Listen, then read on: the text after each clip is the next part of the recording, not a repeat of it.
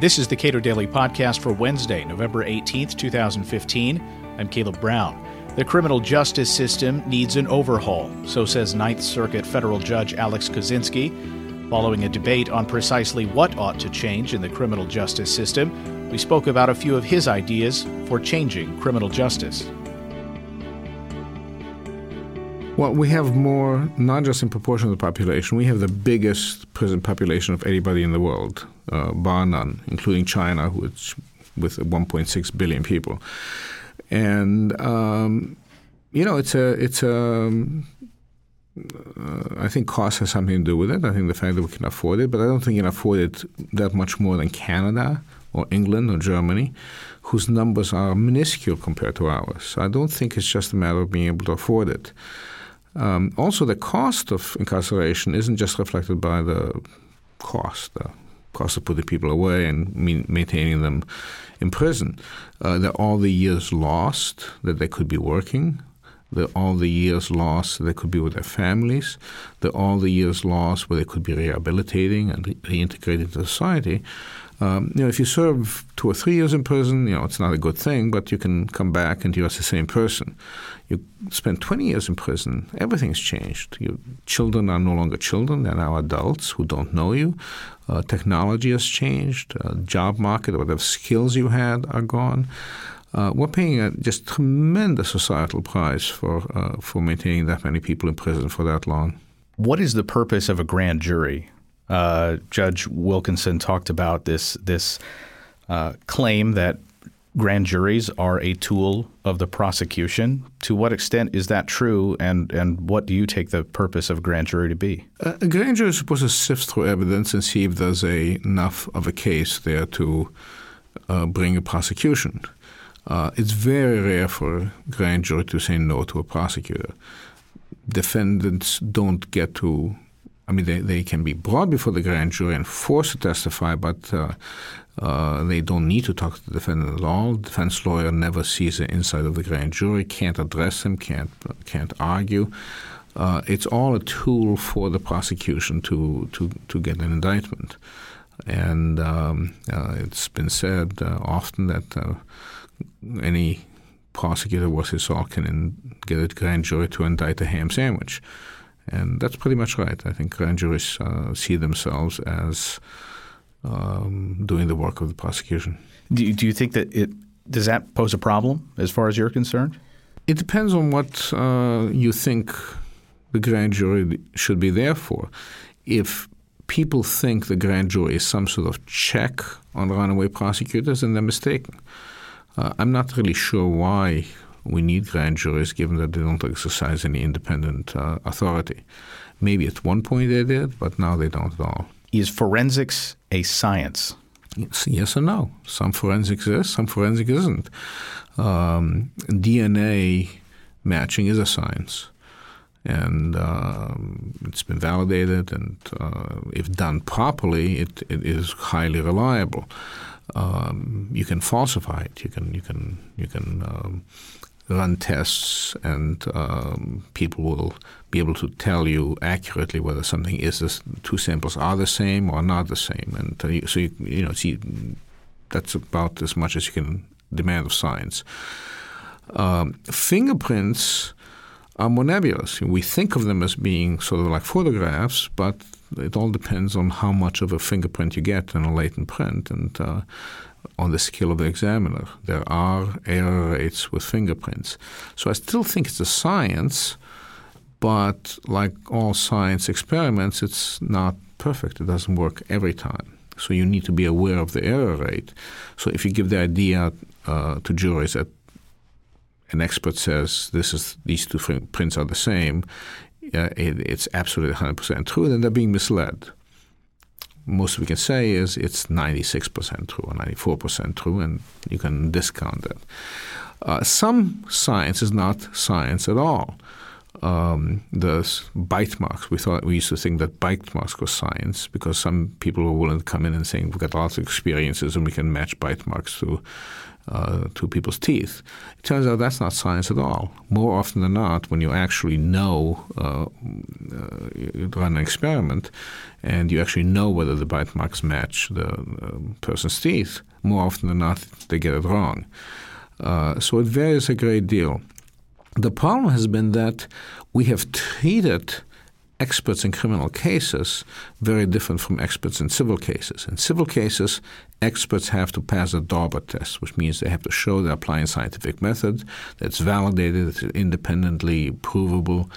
Um, uh, that that you know it has science behind it, uh, whereas a lot of times uh, in criminal cases uh, nothing like that happens. So it's an information asymmetry that is essentially used sometimes to mislead juries? Uh, mislead suggests deliberate misleading. I, I, think prosecutors who put on this evidence uh, talk to the expert. The expert said, "Oh yes, these two uh, footprints are the same," and I think the prosecutors believe it so that, because they themselves have been misled, and even the expert may believe it. So you know he may be misleading himself.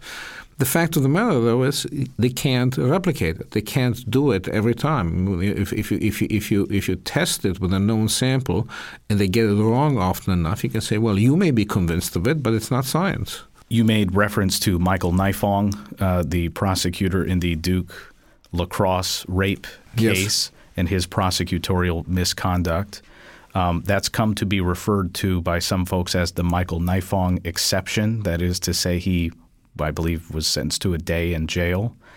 And uh, how pervasive do you believe that kind of misconduct is in the criminal justice system? I think that kind of misconduct is relatively rare. Uh, I mean, what he did, he did it on a massive scale, and he, he did it uh, quite uh, openly. And uh, um, he, he, I mean, he, he did a number of things. He hid evidence. He held press conferences. He polluted the jury. And so there's lots of stuff he did that that uh, that was pretty egregious. But subsets of that, hiding the evidence, happens, I think, every day. Uh, uh, or failing to produce exculpatory evidence. Um, the the problem, for example, let's just focus on that, is that the prosecution takes a position, the Justice Department takes a position, all the prosecutorial office takes a position that they only have to provide exculpatory evidence if it's material. But the prosecution doesn't have any way of knowing what's material to the defense. It's very easy if you're a prosecutor to say, oh, this is not material, I don't have to provide it. Uh, and for that reason, keep the evidence uh, from, from the defense that it, it should have. We then find out about it years later after there's a jury verdict. And once a case, once there's a conviction, all the presumptions run against the defendant, and you make every effort to try to keep the conviction in place, even though there might have been some mishap along the way. For prosecutors who, let's say, have a, a bad mind in in engaging in the in this type of misconduct, what are the costs to be paid? Almost none. Almost none. It, uh, they uh, they have some risk that somewhere down the line it'll come out and they'll look bad. Uh, or that it'll come out and some court will say, oh, you know, the prosecutor should have produced it, but it's harmless error, so the conviction sticks. By that time, they're off their cushy job at the law firm, having listed this as a conviction, you know, as part of their resume that they got this conviction. And of course, they don't add that they got it by uh, foul means, or the conviction was set aside, or it was a conviction that doesn't you know, something that winds up being not a crime. They don't they don't ever list anything like that. And uh, or maybe there are judges by that time, and then oh boy, nobody wants to mess with the judge. So it's very very rare. It's a very low risk proposition for a, for a prosecutor who wants to uh, break the rules. What changes would you suggest to make that a more uh, substantial problem for prosecutors who do that? I would do away with absolute immunity, absolute prosecutorial immunity. If prosecutors are shown to have knowingly done something that violates the Constitution, I think that make them subject to suit, subject to qualified immunity. Um, I think that you need to have prosecutorial integrity units, independent units that look at prosecutions that are questionable and, if necessary, bring criminal charges. I think there has to be some risk of criminal charges when, when, when prosecutors misbehave. Uh, and uh, I think that um, a um, what North Carolina has done in the wake of uh, the lacrosse case and other couple of other cases where prosecutors misbehaved is they have an open discovery policy, basically an open file policy. Anything that the prosecutor has, he has to turn over to the defense. Period.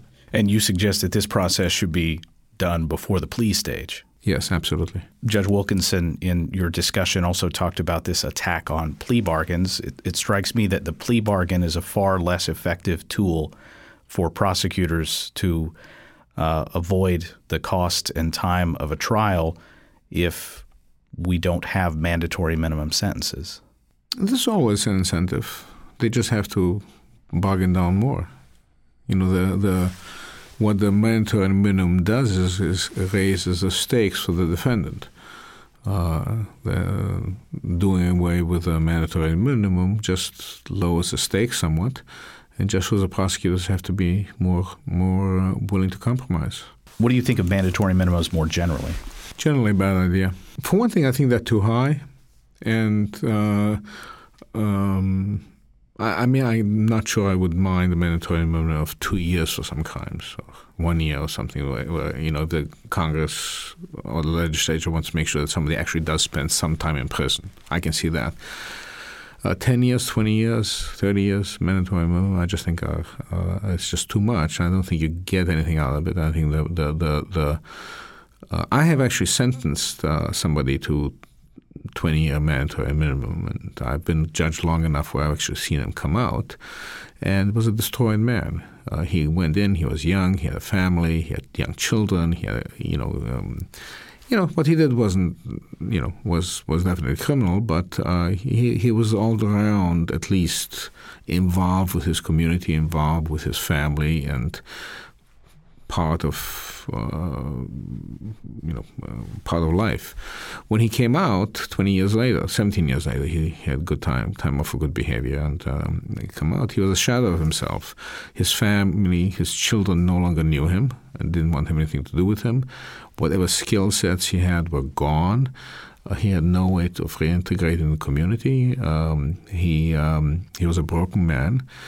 And I'm not frankly sure how we expect him to put bread on the table, how he expect him to survive. Um, it seems to me if we keep people in prison for that long, we ought to spend the last half of their imprisonment training them, getting them ready to face the real world and to face the real world in a way that they can they can make uh, make a living, and uh, and we don't do that. Alex Kozinski sits on the Ninth Circuit U.S. Court of Appeals. We spoke following a forum on the challenges and opportunities for changing our criminal justice system. You can watch that forum at cato.org.